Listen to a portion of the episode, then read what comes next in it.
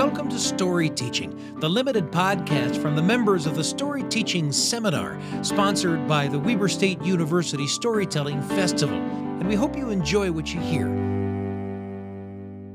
Each episode of the Weber Storyteaching Podcast features an audio story created by one of the participants in the Weber Storyteaching Seminar and includes an interview with a loved one, a parent, a friend, a priest, a son or daughter, and each speaks to an aspect of the experience it is to hear one another's stories and to have thoughts about them that you'd like to share.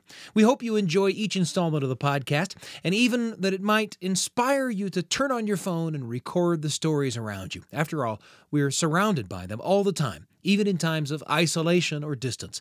Pick an episode or listen to them all. It's the Weber Storyteaching Podcast, brought to you by the Department of Continuing Education at Weber State University and the Weber State University Storytelling Festival.